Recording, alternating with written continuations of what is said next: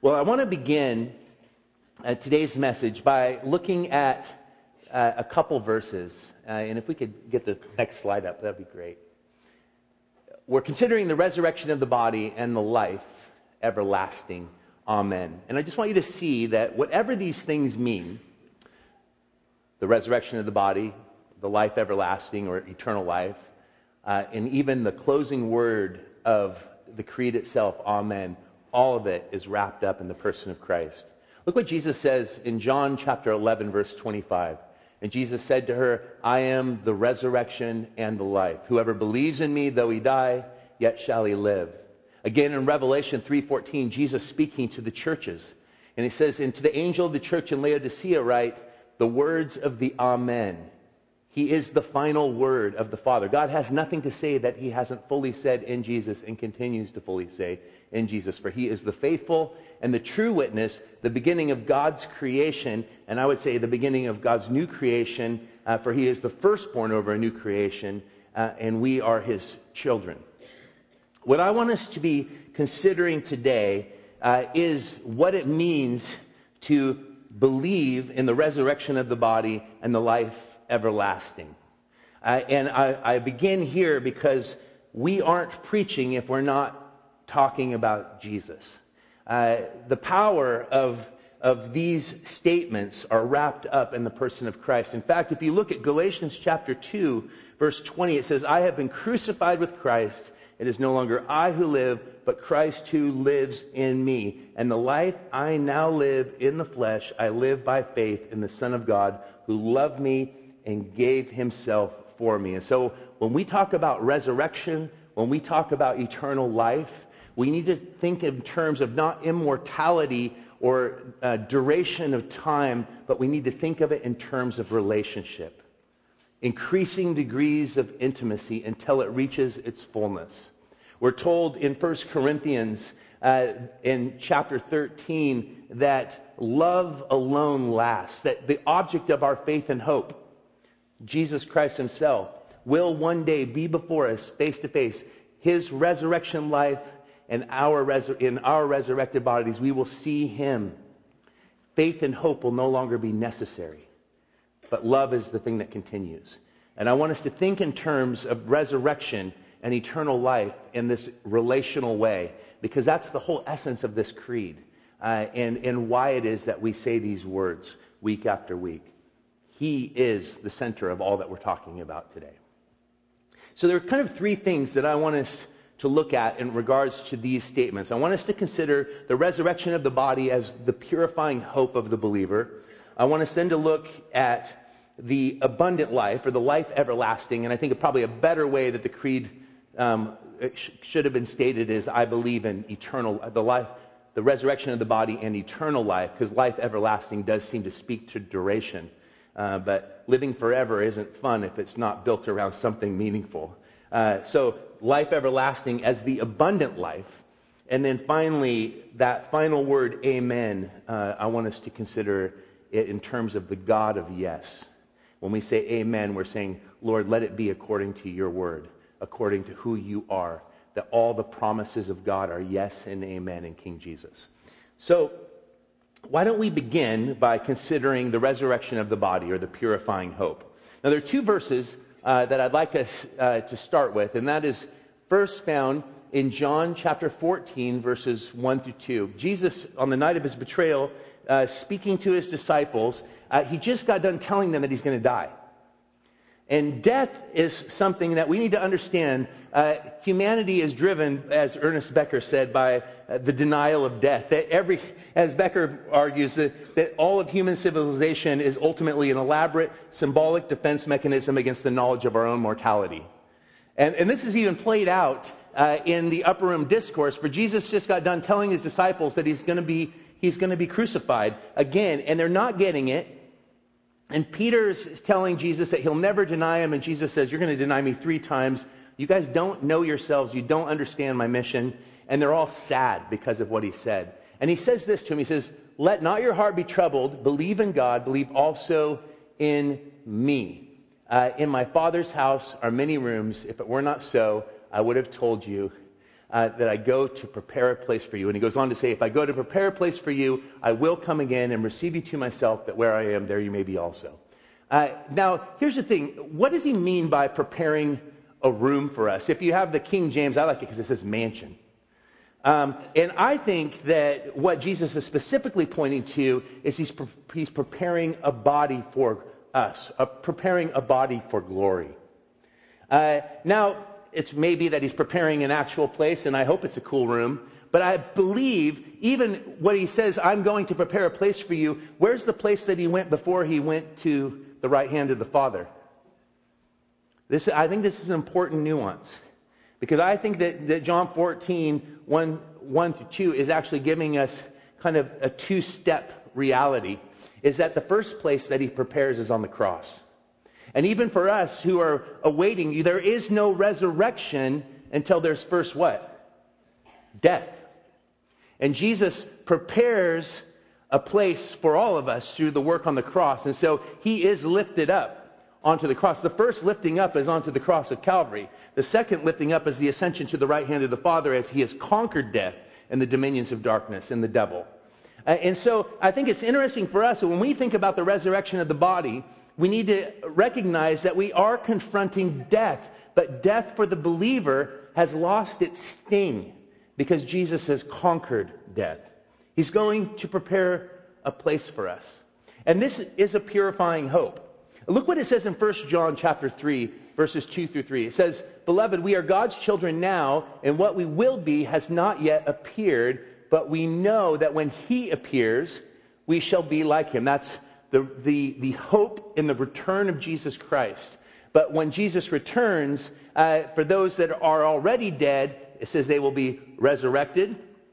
And those who are alive still when he returns will be changed in the twinkling of an eye, uh, which means really fast, just in case you were wondering.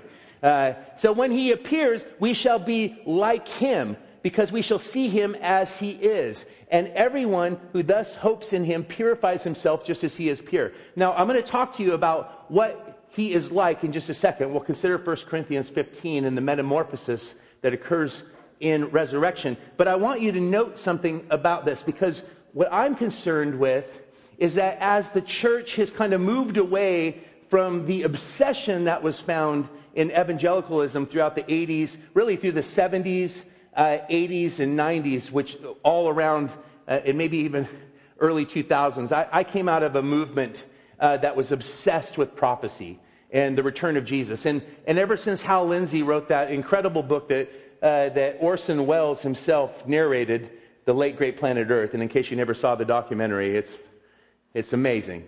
Uh, but the late great planet Earth ended up moving toward this idea that we can predict when Jesus is going to come back and it led to all sorts of obsessions. And I came out of a church that would constantly do New Year's Eve prophecy updates, and it was, you know, pin the tail on the Antichrist night.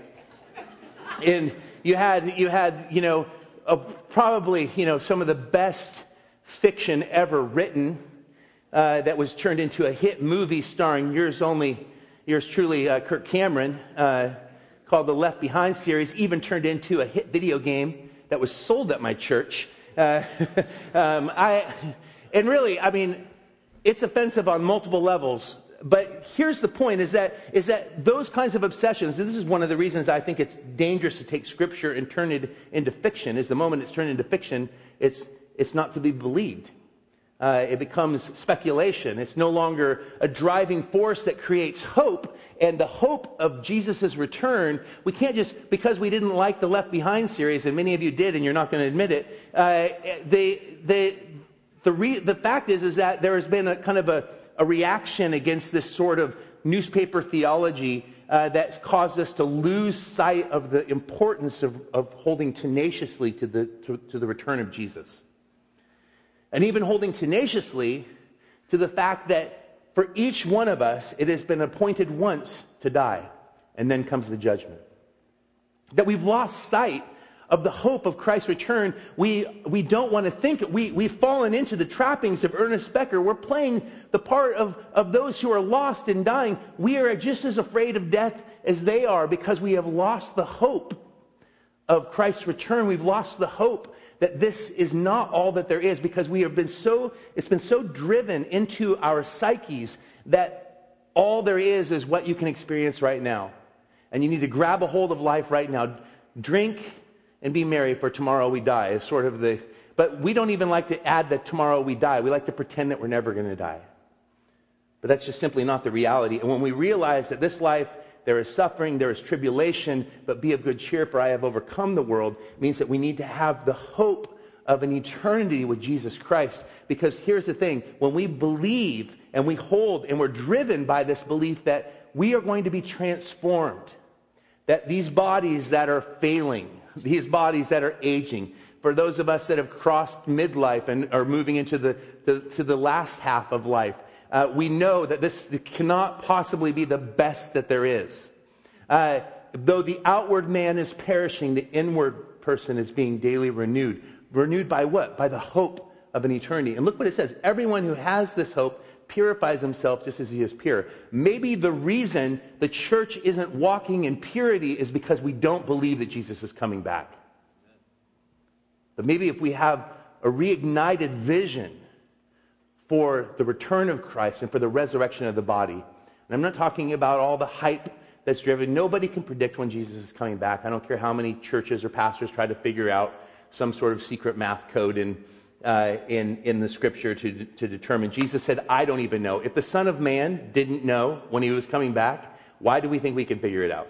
Uh, so, so here's the point, though, is that the belief in the resurrection of the body is actually a, means toward the purification of the moment. Uh, and so, what kind of body? It says that we will be like him uh, as he was. What kind of body are we dealing with? In, in 1 Corinthians chapter 15, verses 42 through 44, it says, So is it with the resurrection of the dead, what is sown perishable what is raised is imperishable. It is sown in dishonor, it is raised in glory. It is sown in weakness, it is raised in power. It is sown a natural body, it is raised a spiritual body. If there is a natural body, there is also a spiritual body. A lot of people's concept of what life after death is, is this false idea that we're dealing with disembodied spirits. And, and I do believe that there is disembodied spirits. It says to be absent from the body is to be present with the Lord. But that's not the end game. The end game is the resurrected body, the imperishable, imperishable body. When Paul uses the term spiritual body, he's not talking about pure spirit. He's talking about the body as God intended it, an imperishable body, a body that can no longer die. Uh, it's true metamorphosis. And all we have to do is look at the resurrection body of Jesus. One of the things that's fascinating is that the scriptures are silent um, about what actually occurred, but here's one of the false assumptions that's often held in the church that Jesus' body resuscitated. Resurrection is not the same as resuscitation. Uh, what Jesus, Jesus' resurrection body was something utterly new. And I think that this is important. In the coming life, we will be the same identical persons that we are now, yet unimaginably different. A great example of this, um, I just listened to this great podcast uh, on metamorphosis, the metamorphosis of, of a caterpillar into a butterfly. It was on Radiolab. Did you guys hear this one? It's so good. So I had no idea that this, this happened. So my thought is that a caterpillar, you know, wraps a little cocoon around itself, the chrysalis is formed, and then it, it grows wings, right? Is that what happens? But I don't know if you notice, because I didn't seem to notice this until I listened to this Radiolab, that butterflies don't look like caterpillars. Like anything like caterpillars. like, not kind of like, oh yeah, it's a caterpillar with wings. That's not what it looks like. Uh, because that's not what happens. A metamorphosis, and I think it's so brilliant that the scripture uses the language of metamorphosis and it says, if anyone be in Christ, he is a new creation, that we are being transformed um, it, to glory to glory. That this is the thing, is that the resurrection of body of Jesus was something totally different. Do you ever notice that, that he never was recognized once? He was recognized by, by his wounds in his hands and his side, and he was recognized by his voice. Uh, when he said Mary, in the, she thought he was a gardener. When he showed himself to the, when he walked with the disciples on the road to Emmaus, they did not recognize him until he broke bread and gave blessing. Then they recognized him. Did not our hearts burn within us as he opened up the scriptures to us? It was through relationship, through communication. Even when he was on the seashore and Peter was fishing, it was when he called out to Peter that he became recognized. Again and again, Jesus is not recognized. He appeared in the middle of the room uh, at the disciples. His resurrection body was so strange. It was physical. He ate, he ate food. He was touched. His, it says that's what our hands have handled concerning the word of life, John writes. They touched him, they saw him, but he also walked through walls. And he wasn't even recognized when he was in the circle until he said, What? Peace be with you. I think it's interesting that the scripture plays on that, that Jesus himself is our peace who has torn down the middle wall of separation. But Jesus was different. There was something the same and yet utterly different, not recognizable. Uh, so let me go back to the to the, the chrysalis. So what you know what you know what's actually in a chrysalis? If you were to cut it open, I watched videos of it. It's disgusting. Uh, so if you were to cut it open, it's literally just a protein soup. Do you know that? They literally dissolve into liquid. The caterpillar dissolves into liquid and then reshapes itself into something totally new. But here's the crazy thing. So you think, well, it's not the same thing anymore. No, that's not true. Because they did, I don't know how they did this, but they did these weird tests on the caterpillars by shocking them before they became, until they were afraid of shocks, being shocked. And then when they became uh, the cocoon and came out as butterflies, they immediately knew when there was electrical current and would all, the butterflies would all go to one side of the box. They carried in the liquid the DNA, the memory of this thing. So fascinating. So, anyway, all I'm saying is that if you're not happy with who you are right now, don't worry, because you're not going to be recognizable. It's the main point. I'm going to look like that pastor I told you about that was shirtless in his Instagram. That's what I'm going to look like. We're just going to be like, dang, is that you? And you're like, but we're going to have the same lame voices. That's a bummer. I think that's the main, that's the main point I want you to know. You will have the same voice for all of eternity. So if you're like one of those people, I'm sorry. That's just in a beautiful body with this annoying little nasal voice. but here's the thing that I want you to understand. The main thing when we think about the resurrection of the body is that, first of all, we're not disembodied spirits. We are physical beings. But we're going to be a physical being made for a new heaven and new earth, the merging of God's space with man's space, which means that we need bodies that can actually handle glory. I like to think of it in these terms. Scripture says something fascinating. It says that no person can be in the presence of God and live. Jesus' resurrection body, one of the fascinating things is that he ascended to the right hand of the Father. Remember what I said? He takes man, humanity, physicality into God's presence fully, where now man's space and God's space become united. We are to be witnesses to what is coming in full. A new heaven and a new earth means a whole new reality of existence. Whatever it meant for Jesus to walk through a wall and at the same time eat physical food shows us that he was made for a new dimension of existence, which is what we have to look forward to. We will be like him. Look what it says in 1 Corinthians 15, verse 54. When the perishable puts on the imperishable and the mortal puts on immortality, then shall come to pass the saying that is written Death is swallowed up in victory. How powerful is that? Something totally new. Something absolutely. The point about the future body, N.T. Wright writes in Surprised by Hope, is that it will be incorruptible. The present, present flesh and blood is corruptible, doomed to decay and die. That's why Paul says that flesh and blood cannot inherit God's kingdom. The new body will be incorruptible. Our body will be like his glorious body. His bodily resurrection is a sign of our future resurrection.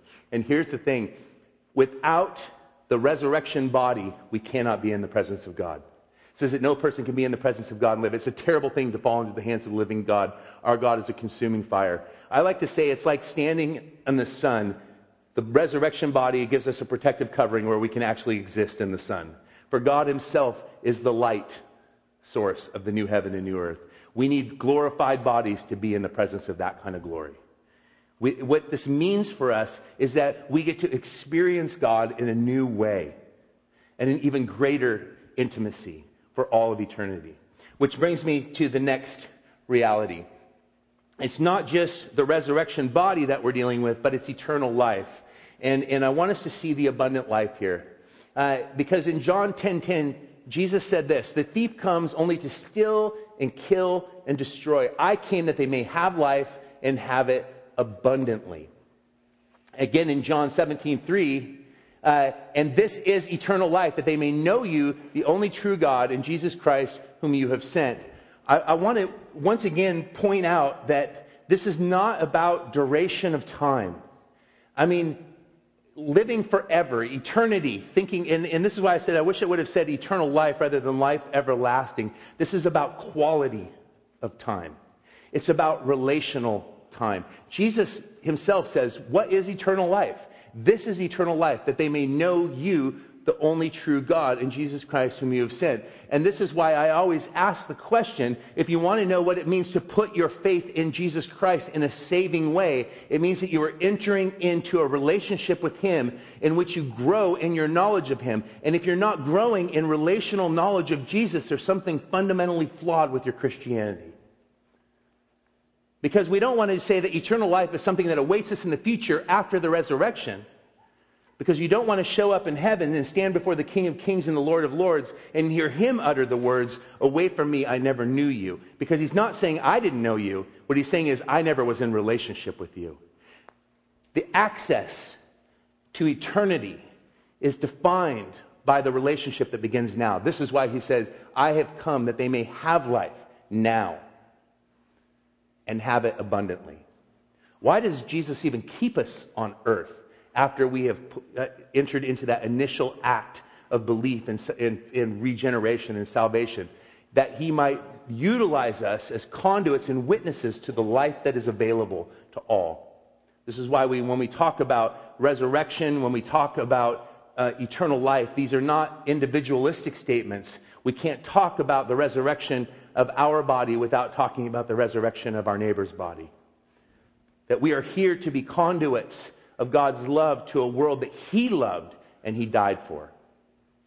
This is why I think it's important that we continually ask ourselves is there something fundamentally different about me? As I go about my business, is His business being actuated through my life? Am I living in such a way that the, that the reality of the living Christ is experienced supernaturally natural or naturally supernatural through my life? Do people see in me Jesus? I, and I, I think that Jesus said that the resurrection of the, of the body is a hope, and that hope purifies us in the moment. That eternal life is something that begins the moment we put our trust in Him, and we should be growing in that relational knowledge so that the duration of life, which goes forever, is actually wrapped up in relationship that is increasing in degrees of intimacy. You cannot make life better just by increasing its quantity. What matters most is the quality of that life. So, I just ask you guys that question. Is this the quality of life that you're experiencing now? Do you think of everlasting life or eternal life as something that begins after you die? You know, uh, having watched, and I think one of the things that, that is so healthy, I know for my personality as a, as a person that can be pain avoidant in, in my temperament, uh, having been a pastor now for almost 15 years, or I think right around 15 years. I've had to walk through legitimate pain with people, specifically walking through death. Uh, and having walked alongside a friend who was taken by cancer, uh, and I watched the hope of eternity played out before me in such a profound and beautiful way, uh, in which the outward man was perishing. Literally, he was almost no longer recognizable as death began to take its toll upon his body, his organs shutting down, his body shutting down. I mean, he was whittled away to a quarter of the man that he was when he was healthy and vibrant. We have to believe that that's not the best there is. And, and, and but what was fascinating is that I have never seen played out so beautifully the robustness of faith is that as the outward man was perishing and there was no ability to enjoy all the things that we enjoy and take for granted every day, like taking your kids to school or, or snuggling your wife or going to the bathroom by yourself. All these things that we don't even think about that are just part of human existence, when all of that's taken away, when you don't realize that you, get a, you don't get to walk your daughter down the aisle when she gets married or even see her graduate, when everything that matters to you, when you, you get to talk to you about your friends running marathons that you used to run, but you don't get to run anymore. When you hear about intimacy and you don't get to make love ever again. All of those things that we think are the beauty of, of human existence, when none of that is available to us, all that we have is, is really what, what are we living for? And for, for my dear friend, it was, he was living for Jesus. And I saw a man who was so transformed by the gospel in the face of death that the uglier the, the physical deterioration got, the more beautiful Jesus seemed. And I was like, man, why do we have to wait until we deteriorate to reflect the beauty of Jesus? The powerful thing uh, for, for Craig was, was this, is that he got saved and then immediately got sick, and his entire walk with Jesus for five years was continually reflecting Jesus on a greater level while his outward man was perishing. It was a profound picture of if we don't have this hope, what do we have? Because at any moment, we could have everything taken from us. And I believe that Craig entered heaven having been a believer, walking with Jesus for only five years, knowing Jesus more intimately than many people who walk with him for their whole lives. It doesn't have to be that way. Jesus says, I have come to give you life and to give it to you abundantly. But we're too busy allowing the thief to steal and kill and destroy our ability to see Jesus in the moment. Abundant life is life everlasting now and forever. It's knowing Jesus. It's a relational thing. Which brings me to the close, which is this that our hope in the resurrection of the body and life everlasting leads to the final word of the creed, which is the simple statement, Amen. Let it be so. Uh, amen is a word of trust. It's a, it's a, it's a statement of, of something that is solid. It's about, about saying yes to God's yes over our lives. And I love what it says here in 2 Corinthians chapter 1 verses 19 through 20. For the Son of God, Jesus Christ, whom we proclaimed among you, Silvanus and Timothy and I, was not yes and no, but in him it was always yes. For all the promises of God find their yes in him. That is why it is through him that we utter our amen to God for his glory. What does this tell us? It tells us something so beautiful. All the promises of God find their yes in, in Him. God so loved the world that He gave His only begotten Son, that whoever believes in Him should not perish but have everlasting life. Here is the key to understanding the gospel is that everything that God has to say is wrapped up in his yes over your life through Jesus. Jesus is the final word of the Father. Whatever God is like, he is like Jesus. And if you can trust in Jesus, then you can trust in God. That's why Jesus himself said, You believe in God, believe also in me. And then goes on to say, For no one can actually get to the Father except through me. If you've seen me, you have seen the Father. We ask the question, What is God like? He's Christ like. He's like Jesus. And what was Jesus like? Beautiful, compassionate, merciful, strong, the most perfect beautiful example of what true humanity is, and at the same time, utterly godlike. And because he's God enough to save us, we can also say that he's man enough to understand us. And therefore, we find in Jesus the promises of God are yes and amen. And I think that that is so powerful. What it tells us is that the whole creed is about God's initiative toward us. We can't reach God in our own effort. When we declare the creed, what we are declaring is a God who takes the initiative to move into our brokenness, to take the, the, the weakness of human flesh and the sinfulness of human existence into himself in such a way that we can be set free to live in the life that is available to us right now as we await with hope for an eternity with him when heaven and earth merge into a whole new thing For if anyone be in Christ, all things are new. I would say what makes heaven heaven is that Jesus is there.